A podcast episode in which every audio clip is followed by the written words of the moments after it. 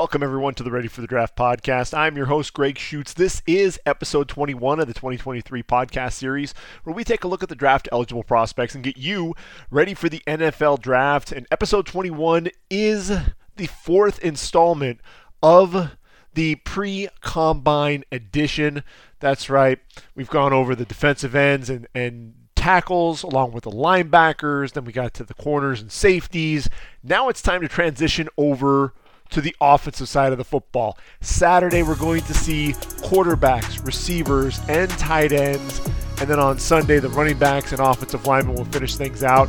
We'll make sure to go ahead and cover that in episode number twenty-two. Now, before we jump into things, I'll tell you what, when you watch uh, the, the, the Combine on Friday, there were some real standout performers. Uh, D J Turner was, was absolutely one, just the blazing four two seven forty. That absolutely jumped out. Actually, they dropped to a four two six official time. Uh, but I thought Deonte Banks was another guy that, that absolutely helped himself. four three five forty, and then also jumping through the building with a forty-two inch vertical leap, which is absolutely ridiculous. You got Christian Gonzalez, who looked every bit the part as that, that number one corner, forty-one and a half inch vertical leap. Also a blazing four three eight forty. I think coming out of this, you saw that explosiveness from Christian Gonzalez. Emmanuel Forbes, another guy that really came out, ran a great time, four three five. Joey Porter Junior, look, you know, you talk about the length and everything. It's six six foot two, runs that four four six forty. So I think he's still right there in that conversation as one of the top corners. Safeties, uh, Brandon Hill, Daniel Scott, Jartavius Martin, Sidney Brown, Jordan Howden, all breaking that four five barrier. So, you know, obviously there's going to be a lot to talk about breaking all these players down. I, I mentioned Trey Dean, one of the taller, thicker safeties, runs that four seven five forty. Again, you're going to worry about the, the explosiveness and, and the stiffness there to his game. Um, but we're going to break down all of the results in the, the post Combine recap and really talk about all four days of the on-field assignments. So really what we want to do, because we've got a lot of positions and a lot of players to get through in today's podcast, so we're just going to go ahead and jump right into things. And obviously we know with the quarterback position, uh, we've got three of the top four uh, prospects that will actually be throwing. We know Bryce Young won't be throwing. You know, the question is really going to be, is he going to be participating in any of the drills, in, in any of the, the workouts? Uh, you know, I know he's going to be throwing on his work day, uh, or I'm sorry, on his pro day. So really the question is, is what's where's Bryce Young ultimately going to be um, at the Combine? Are we going to see him at all? Uh, you know, measuring in six foot, you know, he says he's right around two hundred pounds or so. We'll get the final measurements in there. Um, but look, you know, Bryce Young to me is is the most polished quarterback. He's the most N F L ready. And, uh, you know, is he going to be the first overall pick? Is Houston going to try to trade up to make sure that Indy doesn't sneak up there and get their guy? Um, you know, I think Indy, you've got Jim Irsay, uh, the, the owner, who's he's got to be looking to get that next quarterback. They've really been struggling since Andrew Luck retired, and so I could absolutely see them trying to move up and get Bryce Young. Um, you know, so it's going to be interesting. Bryce Young, look, again, he's a smallish quarterback, and you put a guy like that, you know, with, with that smaller stature and smaller size uh, under center, and you worry about his shelf life there in the N F L. But he, he's the most polished. You know, he's got the best film of any of the quarterbacks. And uh, I, I think Bryce Young is just, he's ready to be number one overall uh, in terms of the quarterback position. And shoot, he could be the number one overall pick. You know, we're, we're pretty convinced that the Bears are likely to go ahead and, and move on um, and trade down. And uh, so it's just a matter of exactly where the Bears decide to trade and, and move down on the board. Uh, C J. Stroud, he's going to be throwing, look, six three, two hundred eighteen pounds, uh, the redshirt sophomore, uh, a, a two-time Heisman finalist. This was a guy, when you watch the film, he, he didn't necessarily drive the football a, a ton. Um, decision-making wasn't always there, um, you know, in terms of the, the speed. He was always an accurate quarterback, but just how quickly was he processing things. Then you put on the Georgia film, and, and this is a guy who looked like a much different quarterback under center. Um, you know, the athleticism, his ability to show that threat to run, I, I thought that was really the, the best film Uh, for G- C J. Stroud. Really on point, making those throws, and very confident in the pocket, driving on throws that we didn't see him do during the season. So very much a different quarterback uh, in, in the bowl game there. And so I think that really bodes well for C J. Stroud. I think he and, and Bryce Young are going to be the top two uh, quarterbacks in the draft um, to hear their names selected. And, and I, I think when you look at C J. Stroud, obviously you want to see the arm strength. You want to see the, the mobility as well, something that, you know, I, I think C J. Stroud's able to bring to the table.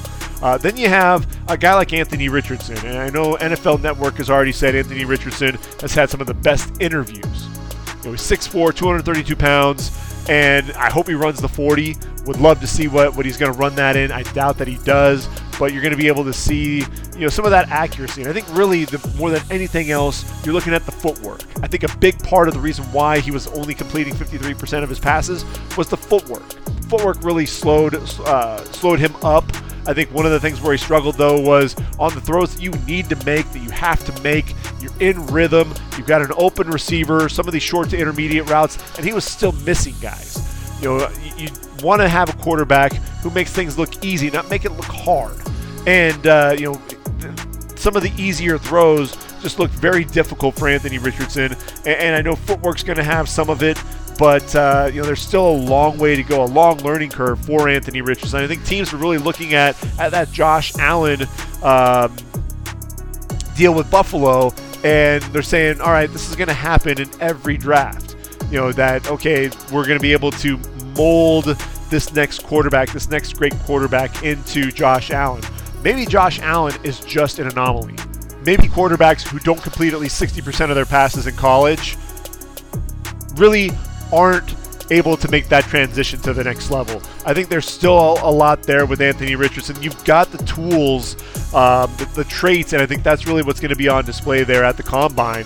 Um, but you really worry about what he's going to be able to do out there uh, athletically. There's no question, but I, I think a lot of it is, you know, if you struggle to make those throws, then, you know, how are you really going to be able to do that at the next level on a consistent basis? That, that I just don't know.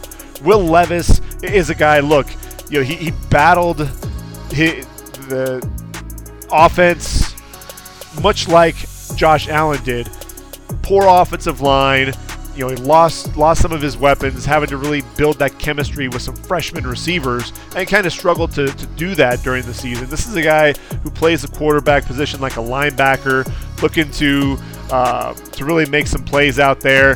Uh, but, but with that physicality, he's got the arm strength. Everything seems to be a fastball with him. He lacks some of that touch. Uh, decision-making can be questionable at times as well. But I think this is another, just like with, with Anthony Richardson, I think you're going to see uh, Will Levis showcase a lot of athleticism, a lot of arm, uh, make all kinds of crazy throws, be able to throw on the run with accuracy.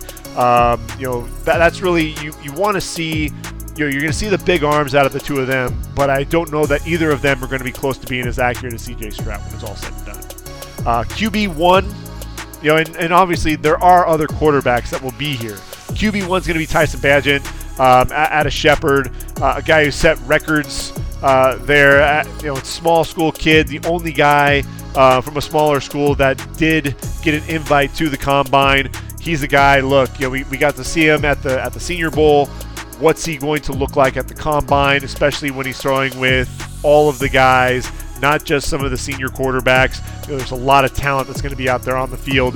Um, you know, you wonder if the stage is going to be a little bit too big for him. That's really going to go a long way towards whether or not, you know, we're talking about him as a draftable commodity. Stetson Bennett out of Georgia, he's already had to answer to the, the arrest. This is a guy, again, I, I think he's he can be a, a late draft pick. You see the, you know, he's been doubted. He's been counted out. He was the guy that never should have been the starter. They brought in J T Daniels to be the starter, and he was able to earn his way onto that field. Um, you know, very intelligent player out on the football field, at least. Um, you know, the arrest, obviously, again, he had to apologize for that. Um, but this is a guy that was a proven winner there at Georgia and really, you know, captained that, that offense. Um, game manager. I think you can say that, but he's got a, a stronger arm than you would expect. Absolute, you know, he has really nice mobility. I think he could end up being a backup at the next level. Uh, Malik Cunningham out of Louisville, like another guy that I'd love to see run the forty. This is a guy who can be a dynamic runner in the open field. Um, I think he's another quarterback who has a long way to go in terms of his development as a passer. Um, but from an athletic profile standpoint, he's one of the better athletes in this draft class um, at the quarterback position. Um, you know, a lot of lot, lot of throws that he left out there on the field there for, for Louisville, but definitely a guy that uh, you know could, could stick onto a roster and be one of those developmental prospects. Max Duggan, T C U. You know, we know what he's been able to do, what he's been able to accomplish. Wasn't even the starter there at T C U. Chandler Morris had the starting job. Gets in there due to injury, and Max Duggan had been the starter there for the Horned Frogs, takes it over, and ultimately was a you know the Heisman runner-up. Really, just a phenomenal year there with with uh, T C U, and uh, took him to the national title game. We all know that story, um, but a guy that you know accuracy didn't seem to be too much of a problem. You know, he has an average arm. Really good mobility. I think you know really what you're looking at there is a guy whose ceiling is probably going to be you know a decent backup at the next level. Uh, Jake Haener of Fresno State. To me, this guy is the gamer. This is the guy that you know teams are going to be looking for, a guy that that could fly under the radar and, and end up being a starter at the next level. I mean, Taylor Heineke for, for Washington was a guy that was a definite you know backup, spot starter, and a guy that was able to uh, win a lot of football games there for the Commanders. I think Jake Haener could absolutely be that guy. Um, you know, he's a, he's a tough dude. If you watch that U C L A game, took a ton of punishment, and uh, you know I never thought that the guy was going to get back up, but he did, and ended up leading the Bulldogs to the victory there. Uh, Jake Haener, to me, is a guy that if you're looking for a, a, a quarterback to kind of mold into that, that backup role, um, you know, I, I think Jake Haener could be that guy, a guy that I, I think could end up, you know, starting some games at the next level. Jaron Hall out of B Y U, uh, tremendous athlete. I think he struggled quite a bit, you know, in the, in the All-Star games. Um, you know, a guy who ended up finishing his career there at B Y U uh, with his foot in the boot, um, but. You know, this is a guy, you know, he, he, he's got tremendous bloodlines. You know, son of, of former B Y U running back Kalen Hall, B Y U gymnast Holly Hamilton. Um, you know, a, a guy that has some accuracy and uh, you know, is, is really good in terms of that, that, that decision-making. Doesn't always force it. You know, makes sure to, to take what the defense gives him. Um, can be a very accurate passer, especially on the run. Um, watched him against Oregon. I mean, he really started off the game hot, twelve of thirteen for one hundred fifty-two yards and a touchdown. Really a nice quick release. But, uh, you know, I, I, again, missed some receivers out there, left some throws that, that he needed to make. Right now, he's a day three guy for me, probably in that fifth round range. Then you look at Hendon Hooker out of Tennessee. Um, obviously, this was a guy that was going to be in the Heisman conversation had it not been for the, the knee injury that took him out. But, uh, you know, obviously a mature, mature player. You know, he's going to be a twenty-five-year-old rookie. And uh, essentially, we have to kind of write off his, his rookie season. But what you're going to get with Hendon Hooker is a guy that, you know, he came in and understood what Josh Heupel was trying to do at Tennessee. Uh, they run a lot of those really wide splits. And, uh... I thought he did a really good job surveying the field, taking what the defense was giving him, finding his receivers, and look, one of the best deep balls, if not the best deep ball in this class. Uh, you know, and that's really what helped uh, Jalin Hyatt win that Biletnikoff award was his ability to hit Jalen Jalin Hyatt down the field in stride, play after play. Also a very mobile quarterback, can beat you with his legs a little bit, can manipulate the pocket, extend the play.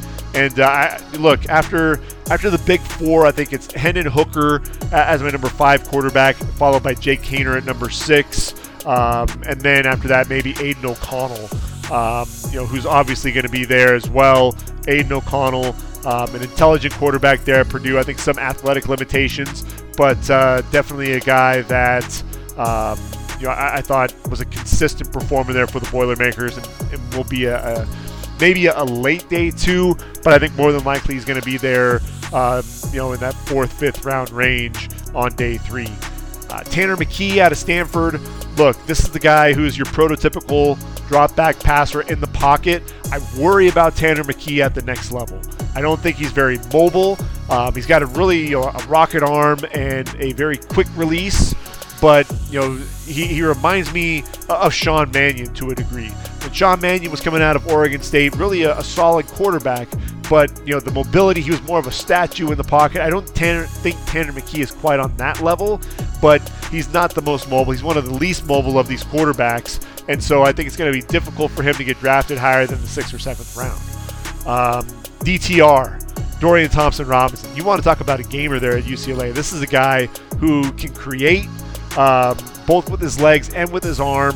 Uh, really nice arm strength. You know, can fit into some of those tight windows. You saw that with Jake Bobo um, time and time again, uh, making a lot of throws up the, you know, whether it was down the, the middle of the field, hitting receivers up the seam, or getting the ball to the outside, outside the numbers, to the wide side of the field. Dorian Thompson Robinson was able to make some of those throws. I thought he did a little bit too much. I thought there was some pressure on him to be the guy, and I think he struggled with that at times because he makes some throws that he really didn't need to make. Just take what the defense gives him, and uh, you know, didn't always see the entire field and would make some bad throws, and I think that's what cost U C L A a couple of those games. Uh, you know, just way too many interceptions. Clayton Tune out of Houston. I, I think Clayton Tune's an, an underrated prospect. I, I think a lot of people aren't really talking about him. He's a guy that um, you know, is is a top ten quarterback in my eyes in, in this draft class. forty-four starts there at, at Houston, one hundred one career touchdowns, and uh, you know, a guy that really developed a ton of chemistry with Tank Dell, uh, Keyshawn Carter. You saw the touch, his ability to drop the ball right in over their shoulder.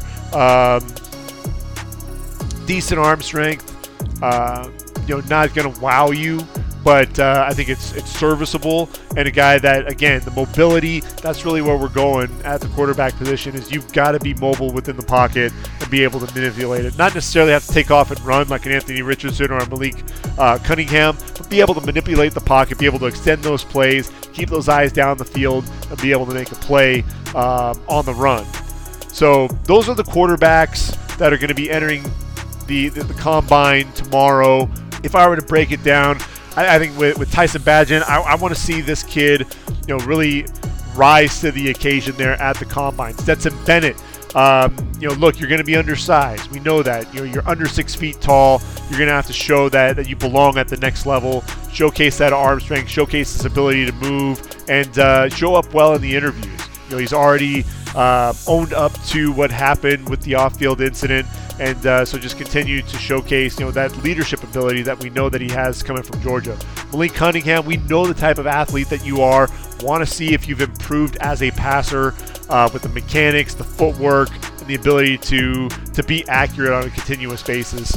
Max Duggan, limited arm strength, so really looking at that arm. Can he drive the football down the field?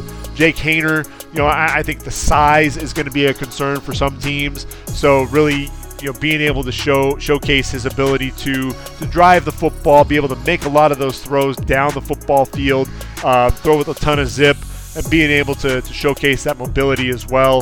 Uh, Jaron Hall, we know he's a great athlete.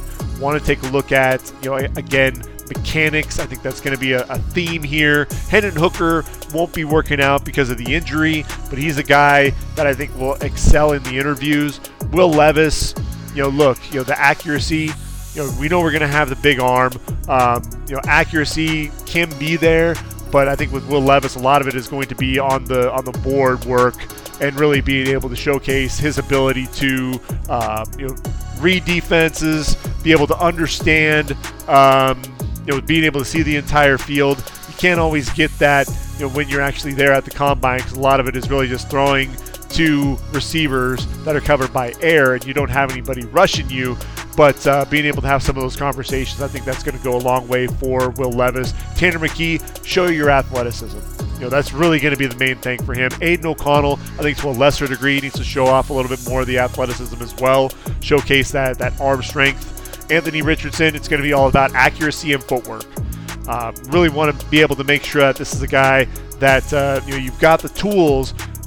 A team has to look at him and say, we can fix those those mechanics. We can fix the feet. and, and be able to turn him into an N F L starter, a proven N F L starter. C J. Stroud, we want to see that guy, that confident leader that we saw in that Georgia game. Is that the C J. Stroud we can expect at the next level? If so, then C J. Stroud is going to be a, a top five pick for sure. D T R, you know, again, this is going to be another guy who I think, you know, you get him on, on the board, being able to read defenses, understand schemes, uh, and see the entire field. We know what he's like as a, as an athlete. You know, want to be able to see what he can do out there on the field, just how accurate he can be throwing to receivers that he hasn't thrown to before. Clayton Tune, arm strength. You know, I'm, I'm curious to see, you know, him driving on the football. I think he plays with a lot of touch. We know that he's a mobile quarterback. What can he do there? And then really with Bryce Young, you know, I'm just curious to see what he weighs in as. Um, you know, is he going to be over two hundred pounds? Um, and then is he going to do any uh, working out at all? Because we know he's not throwing. Is he going to do any of the of the testing? Um, you know, that's really the biggest question that I have. Or are we just going to see everything at Bama's Pro Day? Either way, Bryce Young to me is going to be the number one quarterback off the board when it's, you know, again, when it's all said and done. So tight ends, you know, we know that the tight ends will be out there. You know, we've got a good group of guys that uh, we have to keep an eye out for. And when you talk tight ends, the first tight end on the board, Uh, T E one, if you will, is going to be Davis Allen out of Clemson. six six, two hundred fifty pounds, and a guy that I thought was known for his blocking, but uh, a guy that really showed off his ability to be a red zone nightmare for teams because of his ability to elevate and uh, cause some of those mismatches um, with a lot of the fifty-fifty balls, but also his ability to contort his body and make that adjustment to, to a poorly thrown football. Um, You know, he's a guy that was also a weapon up the seam. Curious to see some of the route running from, from Davis Allen, but a guy that I think um, you know, has a chance to be a, an early round draft pick when it, you know, especially if he runs a really nice time here um, in the forty. Payne Durham out of Purdue. Look, six five, two hundred fifty-five pounds. A guy who played four years of high school rec- uh, lacrosse, just one year of high school football. This dude is a, a weapon down the field, ability to, to uncover uh, down the seam time and time again, um, lined up at H-back, would run some angle routes. Uh, he's really a versatile, versatile tight end, a guy that you can line up in a, in a multitude of areas, uh, very tough guy, um, took some big hits and still held on to the football. Um, I think Payne Durham's another underrated tight end. Uh, Noah Gindorff there out of, out of North Dakota State. He's a guy for me that, look, you're coming from a small school, and uh, I think he's overshadowed by by Tucker Kraft. So really, you know, showcase some of that athleticism and uh, his ability to block. I think, you know, his blocking ability, you know, if you're a tight end there for North Dakota State, you have to be able to block. So I think really being able to showcase some of that, his ability to roll those hips and really drive into those blocks and then keep those feet moving. Where's that hand placement going to be? You know, that, that that I think will bode well for, for, for Noah if he looks if he's looking to get drafted there on day three. Dalton Kincaid, we know the type of athlete that this guy is. six four, two hundred forty-two pounds, the junior. Look, you just put on the U S C game, and he was uncoverable. He was a tough, physical runner. He was very sure-handed. You saw the ability, the route running ability, his ability to separate. He was a deep threat, you know, the deep weapon. And uh, the Trojans, you know, that zone coverage, he absolutely ate them up. Um, you know, I thought that route running, again, is one of those keys for him. He's not the best blocker by any means, but you know, I think he's he's an improving blocker. In that Florida game, you saw his ability to keep his hands inside the frame, good knee bend and leg drive. Uh, just want to be able to obviously showcase that athleticism because you're looking at Kincaid, Musgrave uh, to go along with Michael Mayer and, and Darnell Washington. He's going to have to showcase that athleticism and be the really the, the best athlete on the field. You know, if he wants to be that number one tight end, I just don't know that that's going to happen, but that doesn't mean he won't be a first-round pick um, at that tight end position. Tucker Kraft, the aforementioned Tucker Kraft, Tucker Kraft out of South Dakota State, six five, two hundred fifty-five. This is a guy who lined up all over the field. He lined up wide, you know, versus off coverage, and uh, you know, very, very good concentration. Has excellent hands, but he's also physical at the point of attack as a blocker in the running game. Um, you know, in the F C S championship against North Dakota State, gets underneath the pad level of the six five, two eighty-two pound defensive end, Spencer Waggy, and, and really just drove him down the field. Um, you know, a guy that just continually seemed to make blocks for his running back, Isaiah Davis, in the running game, uh, a weapon as a pass catcher as well. So I think Tucker Kraft is a guy that could hear his name called on day two. If not, then you know by round four, he should be off the board. Zach Kuntz out of Old Dominion. Look, six eight, two forty pounds. I thought he was a pretty smooth route runner. Showed up at O D U after three years there at Penn State. Really his best year was in twenty twenty-one, seventy-three catches for six ninety-two yards and five touchdowns. Only played in five games in uh, in twenty twenty-two for um, O D U. But look, you know, when he was healthy, he was one of the better pass-catching tight ends in this draft. And there are rumors that this guy could run four five at six eight. If that's possible, then that, I mean that's absolutely staggering. Um, you know, for a guy that size to be able to do that. This guy was a, a state champion as a hurdler and a high jumper in high school. So you know, the track athlete. Um, you know, it, it's going to be interesting to see what happens there. Zach Kuntz could be one of those names that could start rising up some draft boards with a, a big performance there at the combine. Sam Laporta, six four, two forty-nine pounds. This is a guy who tore his meniscus in in November. Um, but uh, a guy, look, excellent route runner, a sure-handed receiver. And, and when you watched him, you know, he lined up all over the place, really savvy as a route runner. And, and then the yards after catch, I think those were the things that were tremendous. Uh, a, a guy that really I thought was fun to watch because you know he, he liked to get physical with you, and as a runner, it, it made it very difficult for, for defenders to to bring him down. Um, I thought he was you know absolutely versatile because he's one of the better blockers in, in this year's draft class as well, and, and a guy that I think you know is either a a second or third round pick. So if you're not wanting to spend a a draft pick on a tight end in round number one, you can wait and get it Sam Laporta, a guy that I think could end up being a, a starter at the next level very early on. Um, you know, I, I don't know, you know, the meniscus tear, you know, if he's going to to work out, but if he does, keep an eye on him, especially in the drills. You're going to see some really nice route running out of him. Very smooth, smooth athlete, that's for sure. Then you have Cameron Latou out of Alabama, the converted defensive end, six five, two fifty pounds, solid blocker. Um, that's one of the things that I, I think you, you saw time and time again was his ability to spring those running backs for extra yards and uh, was a timely receiver. Um, I'm not as high on him as, as a lot of guys. I'm really cur- curious to see the type of athlete that he truly is. Um, look, he was a defensive end, tight end. You know, I, I think he's known for his physicality. I don't know that he's necessarily going to be a, a burner by any means. So I, I'm going to be curious to see what that forty time looks like and just how smooth he is coming in and out of his breaks.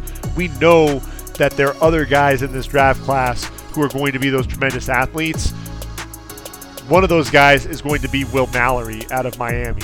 six four, two forty-eight pounds. This is a guy who, you know, just screams athleticism. You watch him play, his ability to attack the seam on a regular basis, um, his ability to uh, you know, just show the body control as a receiver as well. Those are some of the things that I think we're obviously going to be looking at. Um, you know, really good hands um, at, at that tight end position. I thought there were times where he struggled to make a lot of Uh, make a lot of noise there for Miami, but obviously, you know, quarterback play was, was questionable at times. But uh, this is a guy, look, uh, you know, really does a great job attacking the football in the air. Um, I, I think Will Mallory is a is a great athlete. I just wonder about his his ability as a tight end at the next level. Michael Mayer.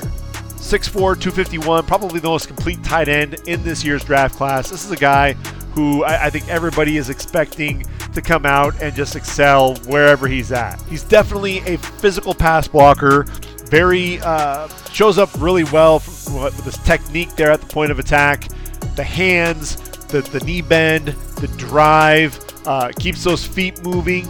And then as an athlete, you know, in the passing game, this is a guy who has uh, tremendous route running ability, his ability to beat guys one-on-one.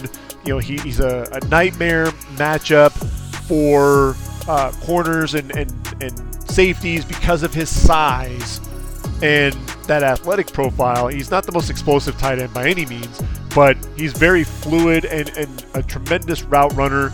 Um, and then you watch the hands, his ability to extend for the football.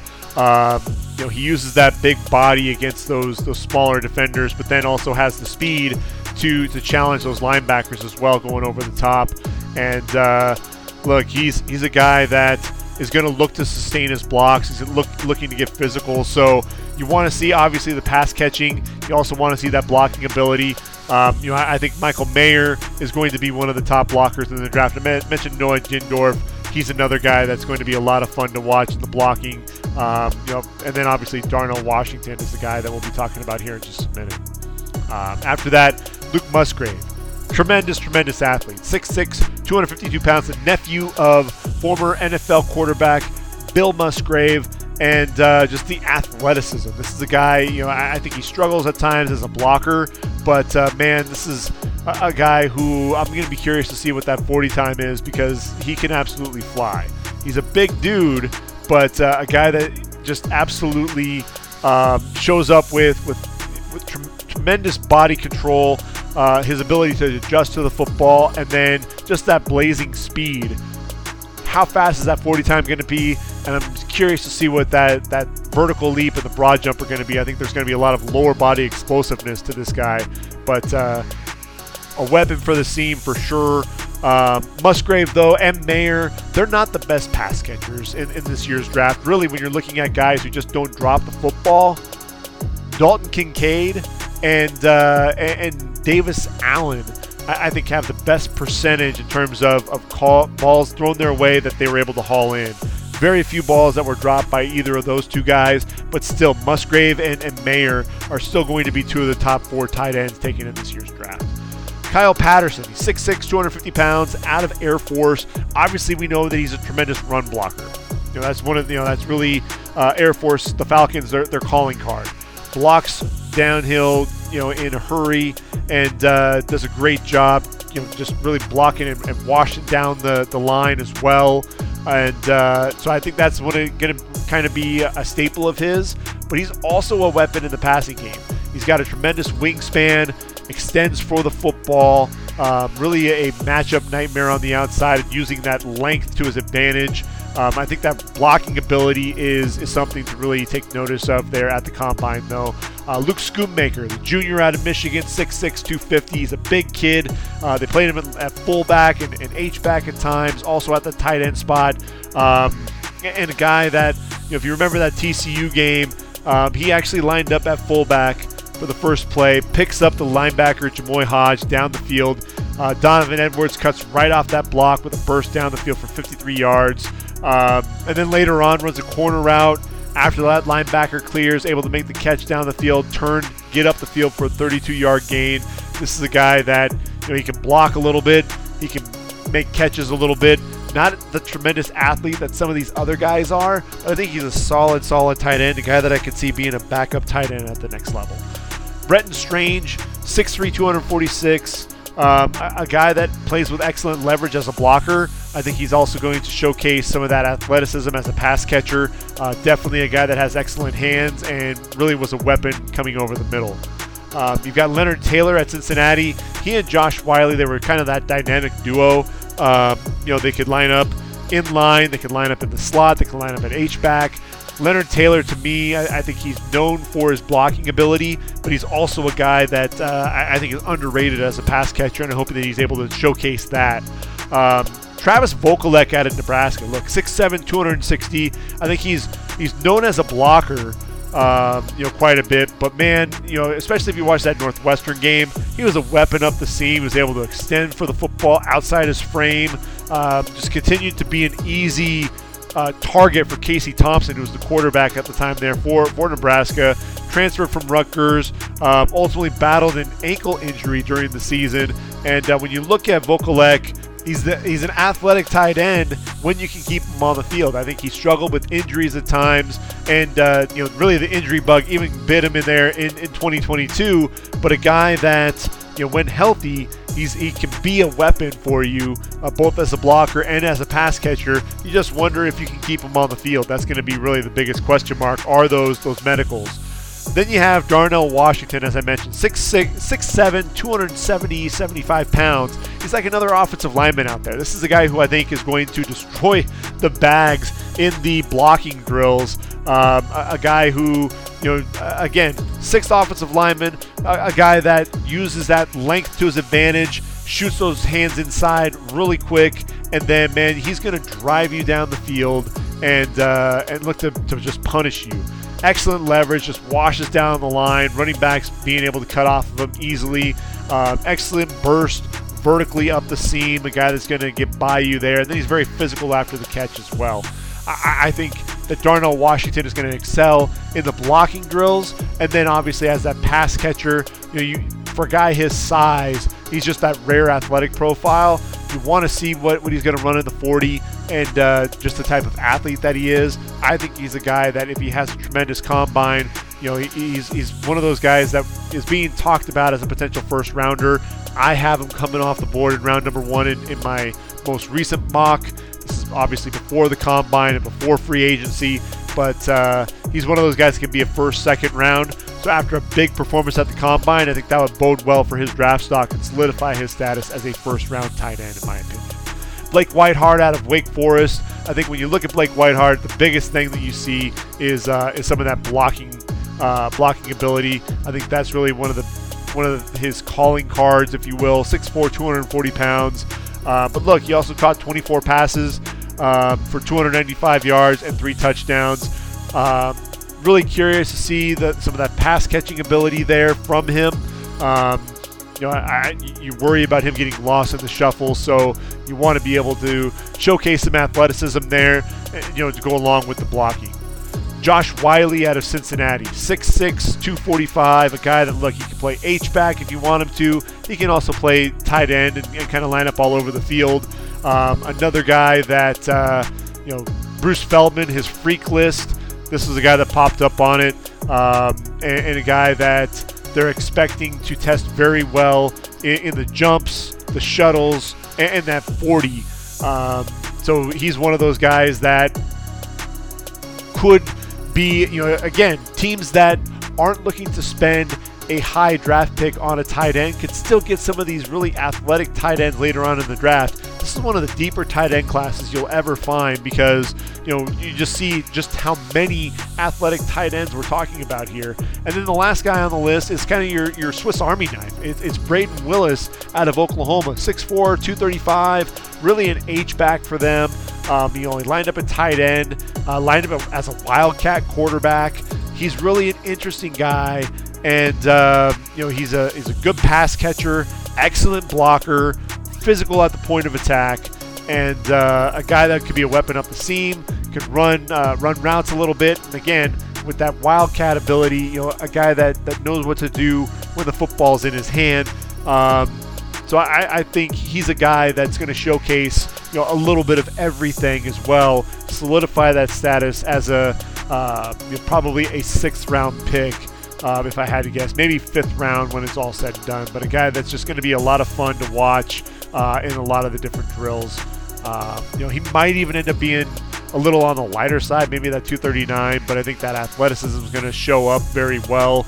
And uh, regardless of where you line him up, he's going to be a lot of fun. And that versatility, again, is going to boost that draft stock. So fifth, sixth, seventh round range, you know, I, I could see, I could make an argument for him in the fifth round, but I could also say, you know, he's he's more of an H-back, fullback. You may be talking about him sixth, seventh round when it's all said and done, but he's going to be a lot of fun at the combine either way. So those are the tight ends. After we talked about the quarterbacks, now we get to the receivers. And uh, receiver number one is going to be Jordan Addison. I mean, look, when you're talking about who the best wide receiver in this draft class is, you know, I, I think there are, depending on who you talk to, there are four or five guys that we could really be talking about. Jordan Addison is one of those guys. I firmly believe that Jordan Addison, that ankle injury, showed up time and time again on the field. When Jordan Addison was at his best and really at one hundred percent, I think it was that Stanford game. And look, you know, nobody on Stanford, Kaiubu Blue Kelly included, could not cover him. He was making cuts down the field without losing any speed, and just the explosiveness, the route running ability, the savviness as a receiver. And uh, you know, when I look at, at Jordan Addison, this is a guy that I think he's got uh, you know, longer arms, you know, but he's six foot, one hundred seventy-five pounds. He, he's definitely not um, Devontae Adams by any means, because you know I, I don't think that he necessarily um, has that route, the route running chops. But he's definitely an explosive playmaker and a guy that could end up being that number one receiver when it's all said and done, because of his his explosiveness, that route running ability, um, and his ability to make plays after the catch, you know, making those cuts down the field without slowing down. I think that's those are things that, to me, uh, really jumped off the film, and uh, just want to see him continue to showcase that.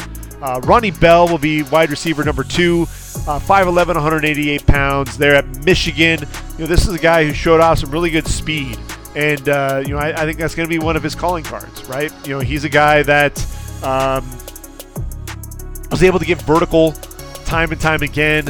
Um, you know, a, a guy that also showed some toughness with some blocks uh, down the field to spring his his fellow receivers for a lot of yards.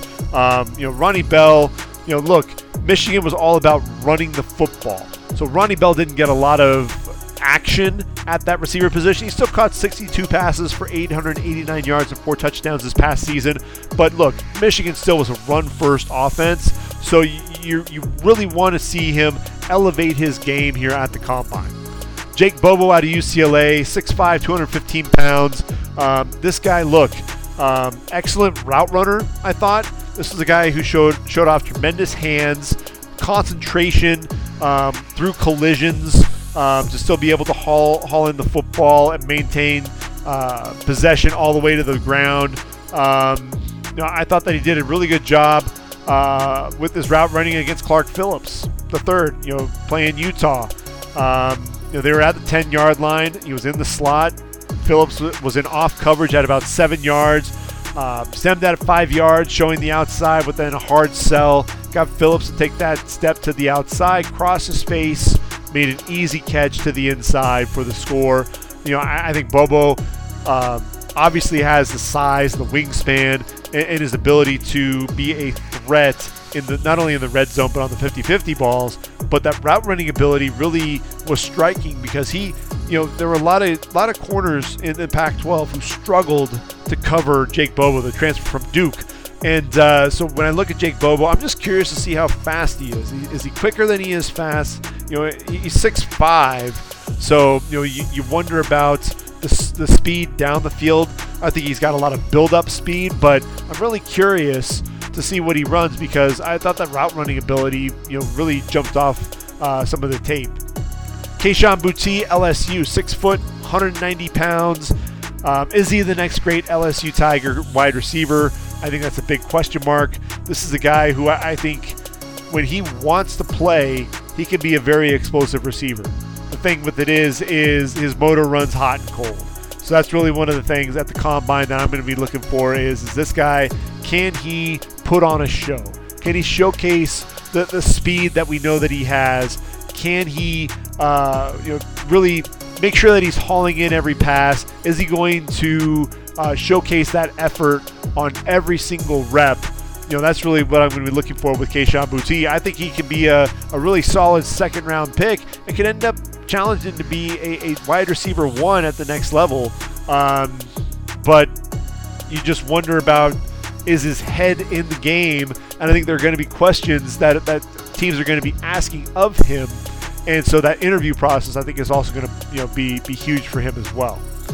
You've got uh, Jalen Brooks, six two receiver there out of uh, South Carolina. And uh, this past season, thirty-three catches, five hundred four yards, and a score. Um, you know, South Carolina, look, they really caught fire there at the end with uh, Spencer Rattler at quarterback. And, uh, you know, Jalen Brooks was one of those guys. One of those guys there at that receiver spot, um, wasn't the main target. And so that's really where Jalen Brooks, I think, is going to struggle to end up getting his name called on draft day, because there are a lot of talented receivers in this year's draft class. Jalen Brooks wasn't overly productive, may not, you know, really wasn't the best receiver on his own team. Um, so I think if he wants to work his way into um, priority free agent zone and possibly get himself drafted, he's going to have to have a really nice pro day. So I'll definitely be watching that for sure. Then you go on to Jason Brownlee out of uh, Southern Miss. six three, two oh two, a West Point transfer. Um, you know, a guy that was was very productive uh, for for Southern Miss, and uh, I, I thought, look, you know, against Rice, he, he you know had this stutter off the line, gets an outside release, ball was thrown up, underthrown, but he tracked the ball well, came back to the ball, hauled it in, you know, as a back shoulder throw for for twenty-seven yards. Um, you know, a, a guy that I thought, you know, he ran a sluggo as well for a twenty-six-yard touchdown, showed slant, gets that corner to come down, and then after that he's able to go ahead and, and take off and uh, run right by him. So you see some of that, that route running ability. You see his ability to track the football really well. Um, you know, again, at playing at Southern Miss, you know, I think teams, uh, you know, he may not have been on teams' radar, uh, but really that's where the area scouts come into play. I like Jason Brownlee as an athlete.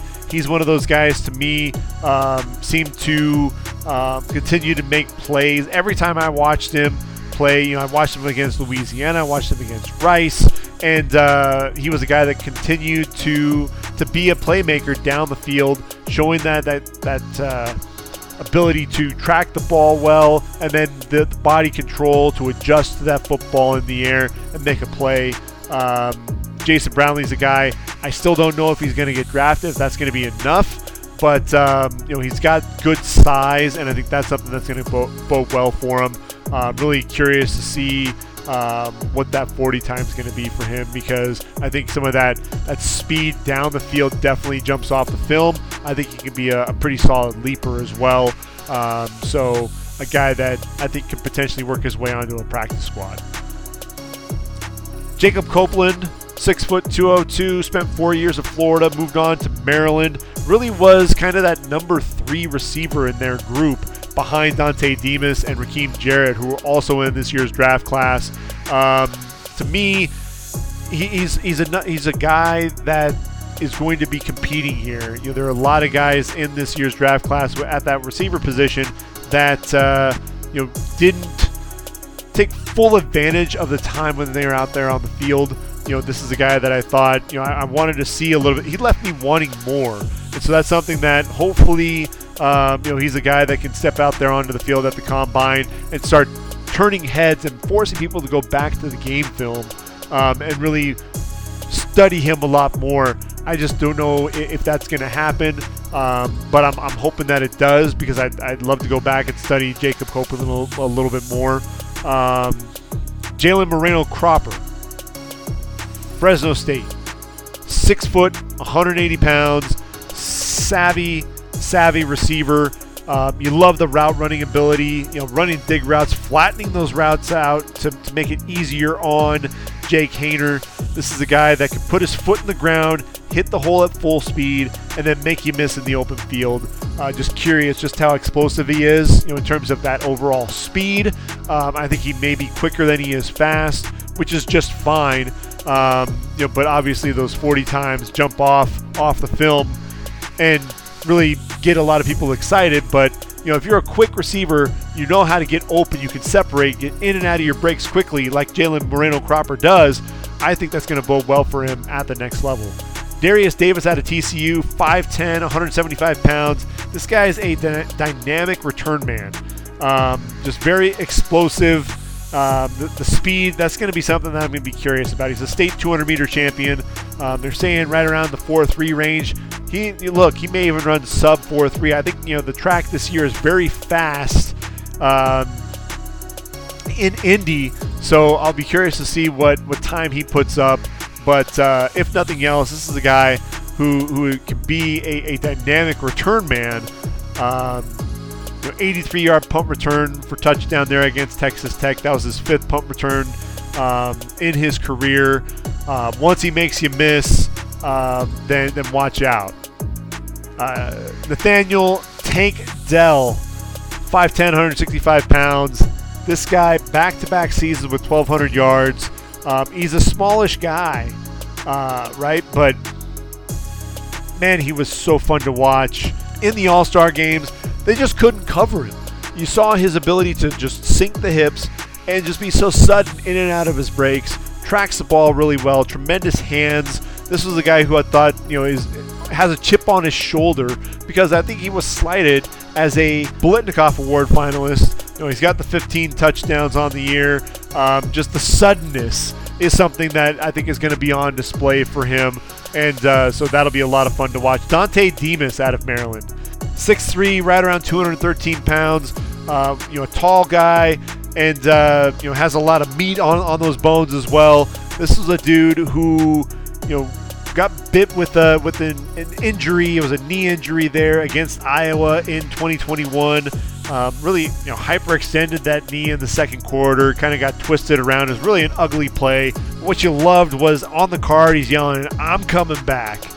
And uh, you know, it's one of those things to where, you know, I, I didn't quite see the same explosiveness out of him. So, you know, that's one of the things that you worry about, you know, with the medicals um, for a guy like Dante Demas, because I think he was really on on his way um, to probably entering the draft at the, after the twenty twenty-one season. It, through five games, twenty-eight catches, five hundred seven yards. That's eighteen point one yards per reception and three touchdowns. In twenty twenty-two, through twelve games, twenty-two receptions, two hundred thirty-three yards, and just a score. So really, you know, is he all the way back from that knee injury? That's going to be a big question mark, and that's something that I'm going to be looking forward to there at the Combine.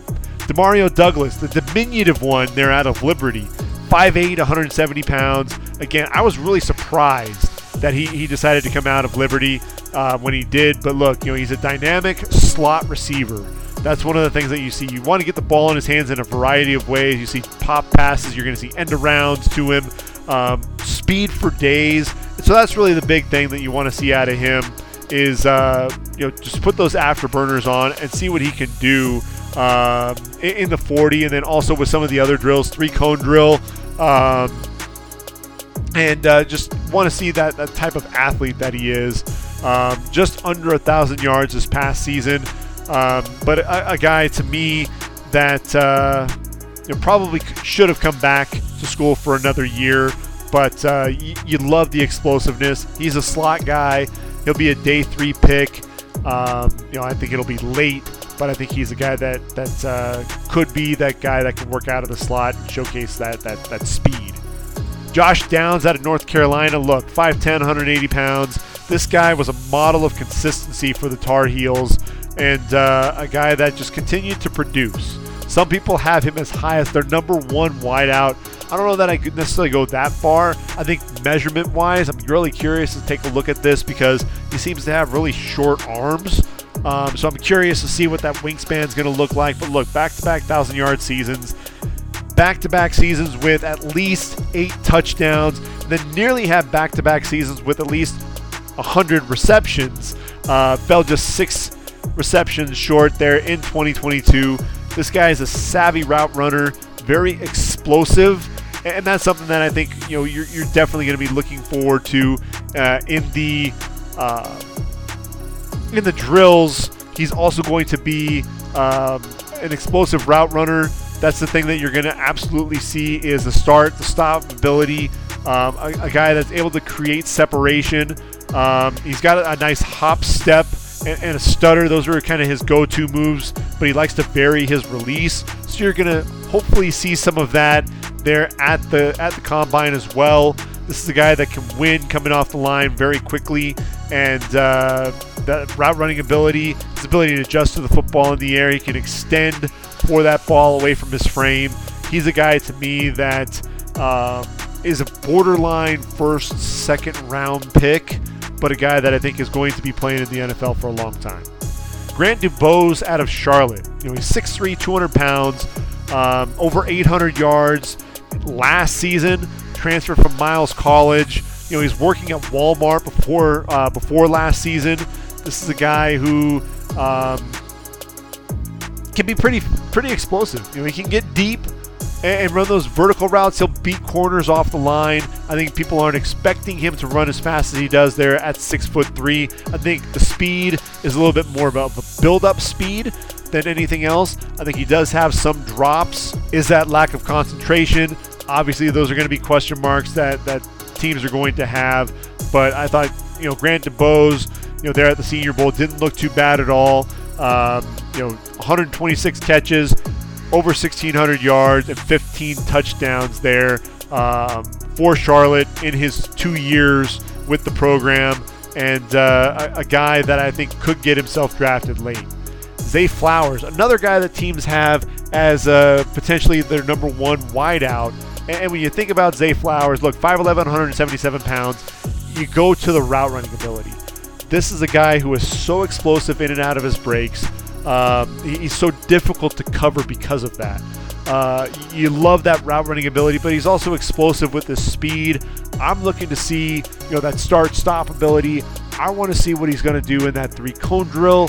I'm curious to see, you know, with with that route running ability, just how uh, how fluid he is and how explosive he is, and then just that straight line speed. I think Zay Flowers could solidify his status as a first-round receiver there at the Combine. This is a guy who also put put on thirteen pounds of muscle in advance of the Combine. This is a guy who definitely wants it, and uh, it's definitely showing early on.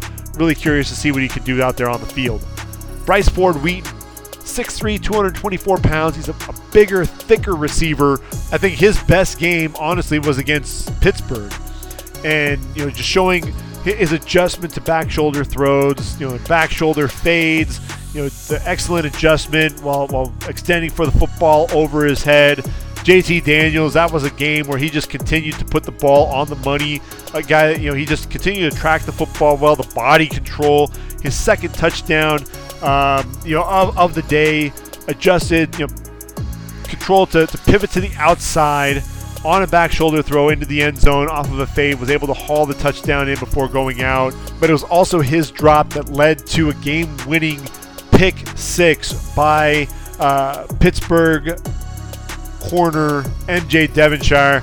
You know, he basically sat down wide open, thirteen-yard gain, and the ball goes right through his hands. Devonshire drove on the football, able to pick that football, took off, and ultimately ends up scoring. That lack of concentration, I think, is really his biggest issue. So I'm really curious to see what Bryce Ford Wheaton can do catching the football there at the Combine more than anything else. And look, he's a, he's one of the bigger receivers in terms of weight, so I'll be curious to see what that forty time looks like as well. Um, you know, just how quickly he can, can get down the field, and then also just how shifty is he going to be when he's carrying all that weight. You know, he's a guy who could potentially even drop some weight coming into the Combine. Antoine Green, he was the the running mate for, for Josh Downs, um, a guy that can get vertical, you know, and and elevate, get over over D Bs. Did have some untimely drops, so I'm curious to, to obviously see what those hands look like. Is he letting the ball get into his body, or is he really making sure that he's catching those with his hands away from the frame? And then how fast is he at six two and two hundred pounds? I think those are going to be questions that I'm going to be looking for there. With Jaden Hazelwood, you know, this was a guy who transferred from Oklahoma to Arkansas, six three, two oh two, and uh, really a, a, a redshirt junior, if you will, there uh, for Arkansas. Really his best year as as kind of one of the focal points in the receiving game. Five, uh, fifty-nine receptions for seven hundred two yards, three touchdowns. Um, I would have loved to see him come back to college for one more season. This is a guy that I think um, he's going to have to have a really explosive day there at the Combine to really get people to start turning their heads a little bit more. Um, he could be a, a, a late-round pick. I just think that there are a lot of receivers in here that uh, he may get lost in the shuffle. Then you got Malik Keith out, out of Ole Miss, six three, two fifteen himself, sixty catches, nine hundred seventy-one yards, and five scores, sixteen point two yards per reception. He was a guy that jumped off the film late for me, and uh, a guy that really started to come on and make plays there for uh, Lane Kiffin and company. And uh, a guy that I'm really excited to see. You know, at six three, two fifteen, what's that forty time going to be? Is he a guy that can really sink those hips in and out of his breaks? Um, you know, but I, I thought he was a guy that, you know, the concentration you saw was there. You saw the body control, tremendous hands, uh, a guy that just always seemed to get open and was a reliable target there for Jackson Dart. Uh, Elijah Higgins out of Stanford, six three, two thirty-four, another guy who's built like a tight end. So, you know, you wonder just, you know, that vertical presence, that vertical vertical speed, what are we going to see there? This is a guy that can, can be a, a physical blocker, um, you know, also a guy that can get vertical at times. You know, he did struggle in uh, in the All-Star games at times um, to, to really make a play. So I, I think Elijah Higgins has to have a big day there at the Combine. Xavier Hutchinson, six two, two oh eight, out of Iowa State. Number two in history behind Alan Lazard there. And, and look, you know, for the Cyclones, this was a guy who was a Biletnikoff Award finalist. Um, one hundred seven receptions, over eleven hundred yards, six touchdowns. And uh, he's another guy that I'm curious to see just how fast he's going to run. You know, I, I think he, he plays a lot quicker and, and a lot faster than I think he made time. Um, you see the, the fifty-fifty balls. He's absolutely able to attack those. Um, you know, decent route runner. I think that's another thing that I see. But, you know, I, I just love his ability to pluck the football out of the air and then the physicality with which he runs after the catch. I think that's something that definitely stands out. Um, I think he's a savvy, savvy route runner. I'm just curious to see what that uh, what that forty time is going to end up being uh, when it's all said and done. Jalin Hyatt out of Tennessee. Look, six foot, one hundred eighty-five pounds, and the junior, the Biletnikoff Award winner. Um, when you think about Jalin Hyatt, obviously you think about the stats, right? I mean, sixty-seven catches, over twelve hundred yards, one thousand two hundred sixty-seven to be exact, eighteen point nine yards per reception, and fifteen touchdowns.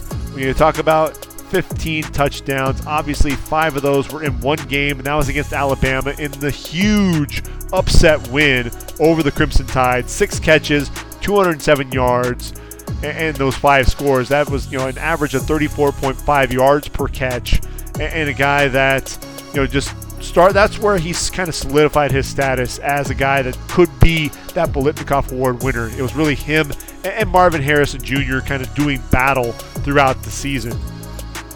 From that point forward, Jalin Hyatt to me reminds me a lot of, of Corey Coleman and uh, Will Fuller, which is why I think he's going to end up seeing himself drafted in round number one. I think a team's going to fall in love with his speed, that vertical ability, his ability to get down the field. I just we haven't seen enough, you know, from a, of a route tree from him. He didn't have to run a ton of routes there at Tennessee. Josh Heupel didn't have him run a lot of those. He was a guy that was just looking vertical and to get down the field in a hurry. So can he really sink those hips and drive in and out of his breaks? Can he um, you know, set up defenders? You know, those are things that we didn't necessarily get to see. So I'm going to be looking at, obviously we know what the speed's going to be, but can he be a good route runner? And that those are the things that I'm going to really be looking for at the Combine out of Jalin Hyatt. Um, you know, I, I'm going to be curious there. Andre Iosivas, they're out of Princeton. This is a guy who could run exceptionally well. Um, you know, a, a guy who's very explosive. That was something that I think was evident there at Princeton. You know, the question mark is just going to be just how fast is he going to run? Is he going to be in the four three range? A, a lot of people are expecting him to just absolutely turn heads. He's six two, two hundred twelve pounds. And um, look, he, he ran a sixty-meter dash. Um, tremendous athlete. You know, could have potentially competed uh, in track and field. Ultimately, you're talking about um, you know, a four two, eight forty is, is kind of where they're expecting him to run, right around there. But you know, really, the translation there is the twenty twenty-two N C double A Indoor Championships. He ran a sixty meters in six point seven one seconds. So when you think about that, that could translate to a four two eight, which is just silly. You know, this is a guy who I, I think could really put on a show, and uh, he's really going to be a lot of fun to watch. But a guy that was a, a playmaker there for Princeton, and uh, you know, I think he's ultimately going to hear his name called on draft day. He'll be a, a, a day three pick, but look, you know, one of the better F C S players in the entire draft, in my opinion. So. After Andre, we get to Kieras Jackson out of Georgia. This is a guy who, um, you know, I, I think there was a stacked group of receivers, and he never really got to showcase what he could do. Uh, I think Jackson the suddenness that you saw out of him, you saw on a lot of the kick returns, punt returns. Um, you know, that's really where he was able to showcase his skills. Really going to be curious to watch him as a as a receiver, because he didn't get to see a ton of balls going his way. So this will be a, a chance for him to get some of that exposure as a pass catcher. Raheem Jarrett, Maryland, six foot, one hundred ninety pounds. This is a guy who battled some injuries uh, during his career. Uh, five-star recruit, was number four wide receiver coming out. Excellent hands, a guy who can be very sudden as a receiver, dynamic in space. Uh, I'm just curious to see just how fast he's going to run. He was the speed merchant to uh, Dante Demas' size, uh, really giving uh, you know Talia uh, Tagovailoa uh, an exceptional target there on the outside. Uh, Michael Jefferson out of Louisiana is an interesting kid, six four, two oh five. I was kind of surprised that he came out, uh, transferred from Alabama State. This is a guy who you know was able to get vertical down the field, and, and you see his ability to track the football over his shoulder. Um, you know, so obviously. You know, you, you know that he's got the, the ability to not only track the football, but the body control and uh, his ability to go up and attack the football in the air, which then takes us to Jarae Jenkins there out of L S U. Uh, look, you know, L S U had, had a lot of receivers there uh, at the program, and Jarae Jenkins, you know, I'm waiting to really see him break out. You know, there wasn't really a game where Jarae Jenkins was able to just separate himself. You know, he's six four, one hundred ninety-four pounds. I'm really curious to see what that forty time is going to be for such a tall receiver. But again, he was a guy that I didn't think separated a ton, so I'm really curious to see what we can see out of him there at the combine. C J Johnson, East Carolina, six two, two hundred twenty-two pounds, and uh, a, a guy that plucks the ball out of the air in traffic and uh, able to bounce it to the outside and take off down the field. He can be a, a weapon down the seam for sure. A guy that can get vertical. Um, was suspended in February but got reinstated. So obviously there's going to be some conversations that have to be made there. Um, but I, I think C J Johnson is is one of those athletes. Again, he's, he's two hundred twenty-two pounds. You know, he's a, a thicker frame. So you're really curious to see what he could do. Uh, you know, especially as he's as he's getting tested. Um, Quentin Johnson, six four, two oh one, T C U. Is he this year's Drake London? That's really going to be the biggest question mark, I think, for me. Is, you know, coming into this final season for him, his numbers were were actually better than uh, Drake London's. Drake London, ultimately, I, I was a huge fan of his. He ended up being the number one receiver taken off the board. And this was a guy who was virtually uncoverable. And I basically said that if Quentin Can can have the type of season that Drake London had, he you know has all of the traits to be able to be that same type of a player. Uh, that said, look, you know, sixty receptions, one thousand sixty-nine yards, at seventeen point eight yards per reception, six touchdowns. He averaged nineteen yards per reception at six foot four and two hundred one pounds. He's a guy that can absolutely get vertical. We know that. He's going to be a vertical threat. He's a guy that's going to be able to attack the football in the air. But can he be more than just a vertical threat? Can he sink his hips? Can he separate in and out of his breaks? Or is he just going to be a guy that's going to be just that vertical threat? That's going to be the major question mark there with Quentin Johnson. And, you know, it's going to be interesting to see really what we're going to get out of him there at the combine. How much are we going to really be seeing him um, in, in the drills? Hopefully we'll get to see Quentin Johnson put on a show uh, for the entirety of the combine. Charlie Jones out of Purdue. Look, six foot, one hundred eighty-eight pounds. This is a guy who uh, transferred from Iowa, you know, didn't get a, a ton of, of action, and then all of a sudden shows up at Purdue. Aiden O'Connell, um, you know, was a childhood friend of his. They grew up playing football together, and you just saw the chemistry. And it's one of those things to where you'd love, like, you know, Joe Burrow and, and uh, Jamar Chase. You'd love to see these guys stick on the same roster together because, you know, they, they just, they had, they made magic together. You know, it was six foot, one hundred eighty-eight pounds, one hundred ten receptions, over thirteen hundred yards, twelve touchdowns. I'm curious to see what that forty time is going to be because it didn't seem like, you know, anybody could really cover this guy. He was so quick coming off the line, um, you know, excellent with his route running. And uh, look, he, he got vertical against D J, D J Turner. Ball was thrown to the inside, adjust to the football, and uh, able to make a thirty-two yard gain. You know, he, he's in against Minnesota and was, was burning Terrell Smith. He, he, against Syracuse, he's beating Garrett Williams. He's beating a lot of the top corners and uh, just making these guys look silly. The route running ability, the speed, the separation with those breaks. He's a guy to me that I think is going to excel at the next level, and a guy that I, I think isn't getting enough credit. He'll probably end up being a, a third, fourth round pick, but uh, you know I, I think he's an exceptional athlete. Malik Knowles, they're out of K-State, six three, one ninety-five pounds. Um, curious to see the, the speed, because he's he's a bigger receiver, um, and you saw some dynamic speed at, at times, you know, taking handoffs and being able to get down the field in a hurry. That's something that I'm going to be curious to see what what uh, what Malik Knowles is able to bring to the table.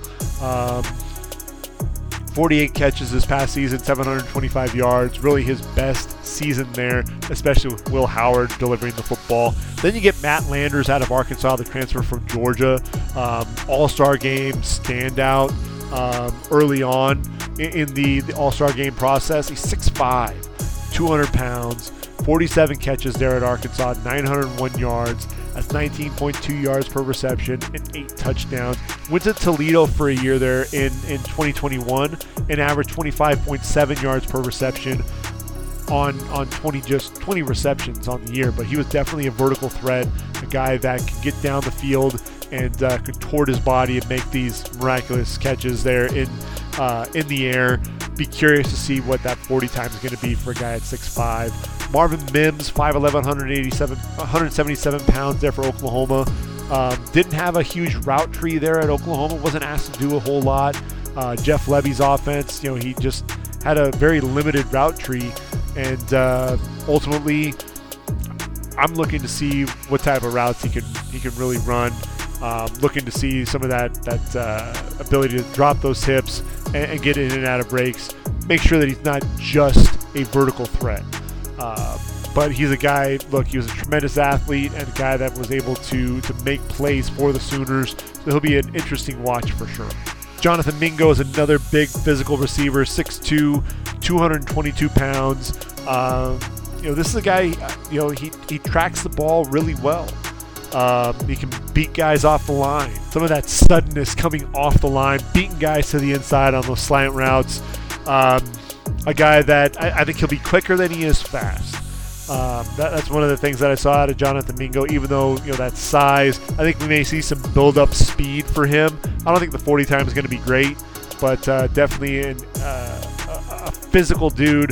But uh, you saw some lack of concentration at times. You saw inability to to hold on to the football after taking a hit. Um, so there there are issues there, but uh, I think he also attacks the football very well at times. It's just the consistency is isn't always there. You know, missed half the year due to injury. So what type of player are we going to be seeing there at the combine? Puka Nacua out of B Y U, um, you know, very fluid athlete. You know, that's really what I expect to see, a guy that's just going to be fluid as a pass catcher, transfer from Washington to B Y U, and uh, you know, was it just didn't really see the field a ton for the Huskies, played in just six games over those two seasons, transfers to B Y U for the final two years, and uh, you know, look, you know, ninety-one catches for over fourteen hundred yards and eleven touchdowns during those during that time. Very smooth operator, smooth athlete, uh, you know, catches the football really well. Only played in nine games this past year. So medicals, you want to make sure that that's not going to be an issue at all for Puka Nacua. Um, you transition from him to uh, Joseph Ngata, six three, two twenty pounds there for Clemson. Um, and this is a guy who he's going to win the fifty-fifty balls. He's, he's going to compete. You saw some of the back shoulder throws. Really dealt with some, some poor quarterback play there at Clemson. So, you know, I, I think he's really in need of some momentum going his way. Uh, you know, he came into to that Clemson program and, and was a guy that everyone was expecting to be the next great receiver there, right? Um, you know, had seventeen catches for two forty yards and three touchdowns as a true freshman. And uh, played in just eight games there in, in twenty twenty-one after just four games in twenty twenty. Um, you know, this past season, forty-one catches, five twenty-eight yards, and two scores. Um, not much of a vertical threat, was a guy that was more of a possession receiver and a guy that could attack the football, uh, especially on those fifty-fifty balls. So I, I think he needs to have a big combine to try to start separating himself a little bit. Uh, Trey Palmer out of uh, Nebraska, this is going to be another guy that I expect to just blaze the, the, the combine. Exceptionally fast, six foot one eighty, transfer from L S U, over a thousand yard receiver there for Nebraska, uh, nine touchdowns, decided to enter the draft after his junior season. I think he's a guy who could play, ultimately compete his way into a day two selection when it's all said and done. Uh, A T Perry out of Wake Forest, six five, two oh six. This is a, a, a smooth operator. He's another vertical threat, a guy that is, you know, I think we're going to see see some speed out of him. You know, my question is, you know, I, I think it's it's really a lot of that build-up speed. It's not really sudden. So can he be a vertical threat? Absolutely. I think he's he's very smooth. Um, he attacks the football with his hands, and uh, he's able to adjust to the football. Um, I think that's something that you absolutely see as well. Um, but can he really sink his hips and drive out of his routes? You know, that that's going to be a big question mark for me. Uh, want to continue to see that. Uh, they're at the combine. You saw that at times, but uh, you know, obviously when he's catching passes, you're going to see a, a tremendous catch radius. I think that's what's going to be a lot of fun. A T. Perry is another guy that I think can end up being a third round pick. Um, so I think that's going to be interesting for sure. Jaden Reed, look, you want to talk about a guy who put on a show at at uh, the Senior Bowl practices, a guy that just couldn't be covered. He's six foot, one ninety pounds. They're coming out of Michigan State, and uh, you know, a, a guy that uh, is very smooth as a you know a, as a route runner, can separate from guys. You know, shiftiness, um, lets the ball get into his body at times though as a pass catcher, so that is an issue, but. Uh, Look, you know, they were he, the route running ability. He was making guys look silly at times, and uh, was able to separate, run away from them. Didn't have quite the year that he had in twenty twenty-one, where he went over a thousand yards, but uh, the athleticism was absolutely there. And I think this is the guy that's going to end up getting himself drafted, probably you know, the early part of day number three. Rashee Rice, the six two, two oh three receiver there for S M U. This is a guy. You know, you wonder, where does he really fall? Um, you know, one twelve point nine receiving yards per game, a guy that, uh, you know, I believe that at one point was tops in uh, the F B S. I don't know if it still was at the end of the season, but, uh, you know, ninety-six catches, over thirteen hundred yards, and ten touchdowns. This is a guy that is a, is a playmaker. You know, he's a guy that uh, uh, makes, makes a ton of plays, and you see the speed. You know, that's one of the things that I, I saw. You know, guys with angles, they, they struggled to to maintain those angles, and uh, just showing showcasing that speed, being able to take a short route and be able to turn it into a big gain. And so there are some people that are down on Rashee Rice, saying, "Nah, he shouldn't be a top five receiver in this draft class." You know, he's he's one of those guys that I think has a chip on his shoulder and has something to prove, to showcase, to really show people why, you know, he should be considered as one of the top receivers in this draft class. Uh, Tyler Scott out of Cincinnati, I'm expecting him to have have a, an explosive forty time.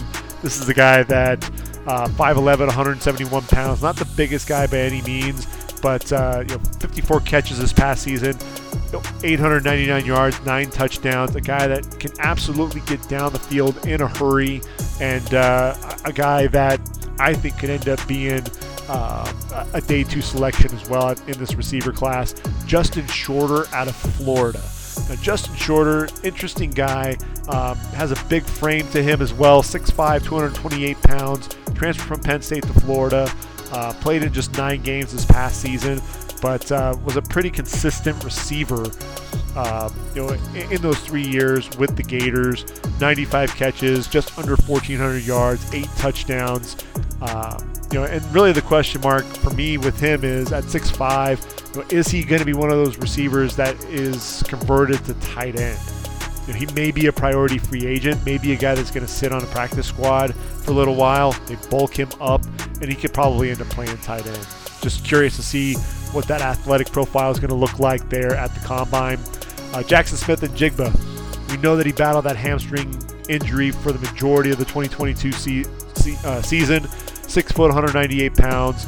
Uh, we also know what he did there against Utah in the, the Rose Bowl. This is a guy that just ended up making plays all over the football field, uh, just tremendously explosive, and uh, a guy that primarily worked out of the slot. So I think that's going to be a question mark, is, is can he do more than just uh, work from the slot? Um, but, you know, and really the biggest thing is, is what type of athlete are we going to be getting with, with Jackson Smith and Jigba? Is he all the way back from that hamstring injury? Is that going to be a lingering injury that's going to continue to hamper him? But you look at it in the last five games of the season, uh, in twenty twenty-one, uh, two forty yards against Nebraska, one thirty-nine against Purdue, one oh five against Michigan State, one twenty-seven against Michigan, and then the fifteen catches for three forty-seven yards and three touchdowns against the Utes in the Rose Bowl. Jackson Smith and Jigba, tremendous route runner, very explosive, and uh, you know, when I, I think of him, I, I just I keep thinking about Chris Olave and Garrett Wilson talking about J S N as the most explosive of the bunch. You know, if he was healthy, if he, it's easy for people to say, ah, he probably wouldn't have been the number one, you know, receiver in this draft class. To me, he should be. If I'm New England and I'm sitting there at number fourteen, this is the guy that I'm drafting. If I'm Houston sitting there at twelve, you want another receiver, you're thinking about possibly trading Brandon Cooks, you want a receiver for, for Bryce Young, if he's going to end up being your guy. Jack, Jackson Smith and Jigba, you know, you, you could do worse than, than taking him right there at number twelve. Uh, so he, he's a playmaker. You know, he could come off the board that high. He could potentially come off the board there to the Chargers at twenty-one. Um, you know, he's one of those guys that is, is somewhat polarizing, and I'm kind of surprised because I, I think it's mostly because we didn't see him there on the field in twenty twenty-two. I, I still expect him to uh, come off the board early, and if he is healthy, if that hamstring is right, I'm expecting a, a big combine performance out of him, and uh, kind of solidify his status as wide receiver one in this draft class. Cedric Tillman, six three, two fifteen, battled injuries. And, uh, you know, I, I think he struggled at times to separate. I don't think I saw the same explosiveness. So I'm really curious to see what we're going to see there. Um, you know, he didn't look to be one hundred percent after coming back. So is he back? Is he healthy? And then, you know, really, he was a lot of fun. Um, you know, making making plays after the catch. So physical, tough to bring down. Uh, a guy that can get vertical and, and catch passes over his shoulder with ease. Um, his ability to adjust to the football. And uh, you know, when you think of, of the bigger receivers, you know, there was a lot of hype around Cedric Tillman. And, and could he be the next Drake London because of that physicality and his ability to make plays down the football field? Um, in twenty twenty-one, sixty-four catches, one thousand eighty-one yards, sixteen point nine yards per reception, and twelve touchdowns. It was his injuries. He only played in six games that really helped Jalin Hyatt kind of take over that receiver position. Uh, you know, I'm really curious to see what Cedric Tillman does. I think he needs to have a big combine, though, because I, I think um, you know, that, that forty time, I, I'm expecting it. Um, you know, after twenty twenty-one, I think you're expecting, hey, this guy can get vertical in a hurry. twenty twenty-two, we didn't see that. A lot of it was due to the injury, and so you want to see if he's able to get back to that form. Mitchell Tinsley, formerly of Western Kentucky, transferred to Penn State, six one, two oh five, um, was over fourteen hundred yards for the Hilltoppers in twenty twenty-one, fourteen touchdowns, uh, five seventy-seven yards in Big Ten play with another five scores for the Nittany Lions. Tremendous athlete. He's a guy that I think is going to have to work hard to get himself drafted, um, but a guy that I think has a chance on the back end of day three. Um, really curious to see what that that uh, that forty time is going to be. Um, I, I thought he looked good in, in the All-Star games, showing his ability to make plays and the adjustment to the football. Um, he, he's one of those guys, though, that I think is a, a fringe uh, draftable prospect at this point. Same goes really for Trey Tucker out of Cincinnati. I, I think this is a guy that um, can be a, a very explosive player there for Cincinnati. Look, he's only five nine, one seventy-two pounds. Really going to be a guy working out of the slot. but he's known for his return ability, right? You know, two kickoff returns for touchdown. Um, you know, in his career as a receiver, one hundred eleven receptions, just over fourteen hundred yards, and eight touchdowns. So, you know, there are other receivers that kind of outshined him.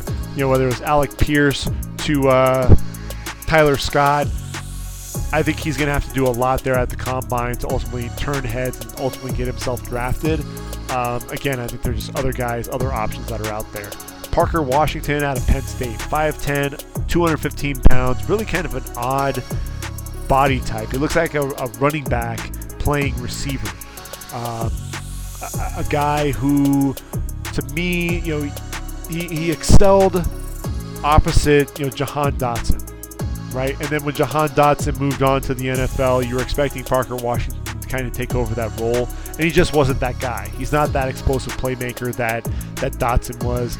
Uh, you know, look, you know, he just averaged thirteen point two yards per reception in his career, and uh, you know, he's one of those guys. It made you wonder if, you know, that production and, and his ability to make plays was some of that uh, tempered by the fact that Jahan Dotson was not there. Um, you know, obviously, he had Mitchell Tinsley opposite him, um, but just a guy that uh, left you wanting more. And I'm curious to see really what we're going to see out of him, because look, in twenty twenty-one, sixty-four catches, eight hundred twenty yards, four touchdowns. I know Penn State went to really running the football more than anything else. You had some really strong running backs there, obviously. Uh, Nick Singleton uh, was, was a guy that was definitely carrying the load. And uh, when Parker Washington was called upon, again, was left wanting more. So I'm curious to see what we get out of him. And he's one of those guys, it makes me wonder, you know, Antonio Gibson was a receiver who ultimately, you know, is a running back now. Could we potentially see something similar with Parker Washington? You know, Ty Montgomery is another receiver who ultimately converted to, to running back. He just has that body type. I wonder if that's potentially on the table. Jalen Wayne, six foot, two oh five, out of South Alabama. The name sounds familiar. Yes, he's the nephew of Reggie Wayne, a sixth-year senior. You know, and this is a guy that, look, um, he can be explosive. I love the route-running ability, his ability to high-point the football. You know, he tracks it well, locates the ball, high-points it, and attacks the football in the air.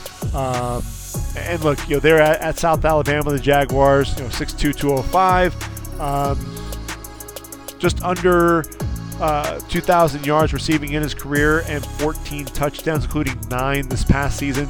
You know, really a, a guy that I think could find his way into the back end of the draft.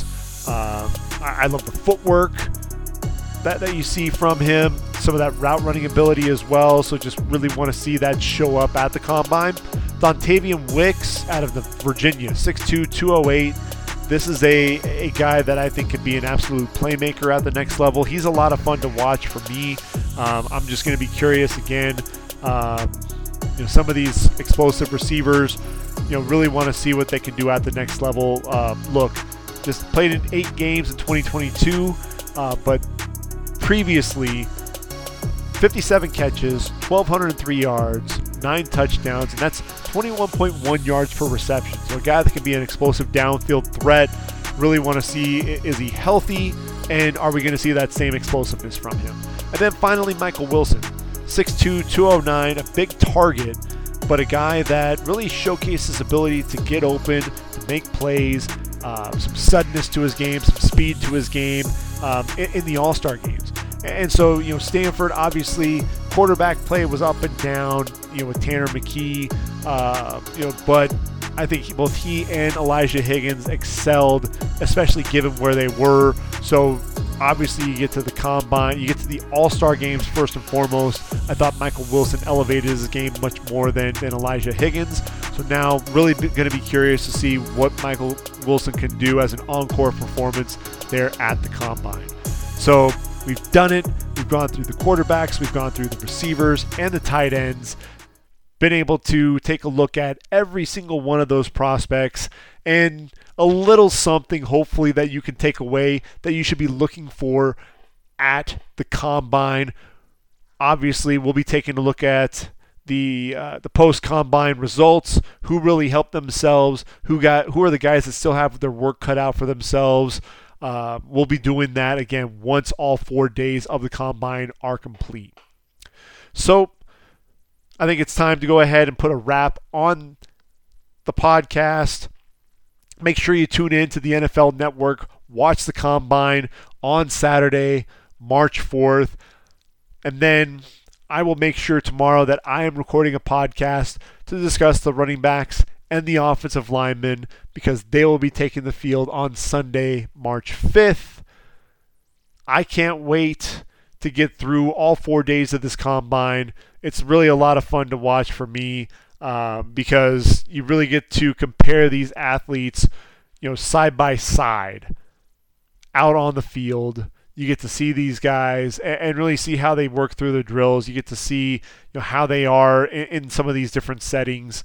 You know, it's a different, it, it is an awkward setting to, to say the least, but at the same time, you know, you want to be able to compare these guys. You know, this is really the only stage to where you can really look at all of these receiver prospects or all of the, the quarterback prospects or all of the tight ends and be able to see them all run the same route, throw the same pass, um, you know, run the same drills and really be able to say, okay, look for, you know, the, the fluidity in the hips, or you look for the arm strength, you look for the ball placement, and you're really studying each of these quarterbacks or each of these receivers or each of these tight ends to really get a good feel for what they're doing well and who is doing it the best.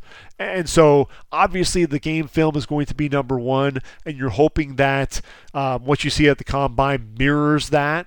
And, uh, you know, I, I think it's just, I, I think we're going to, we had a couple of really nice days there with the, the, the defensive line and linebackers and then the, the D Bs. So I think we're also going to see the same thing here with the, with the offense uh, really being split up here over the weekend. So until next time, this has been the Ready for the Draft podcast. I've been your host, Greg Schutz. Take care, everyone. Enjoy your weekend. Watch the combine. Until next time, I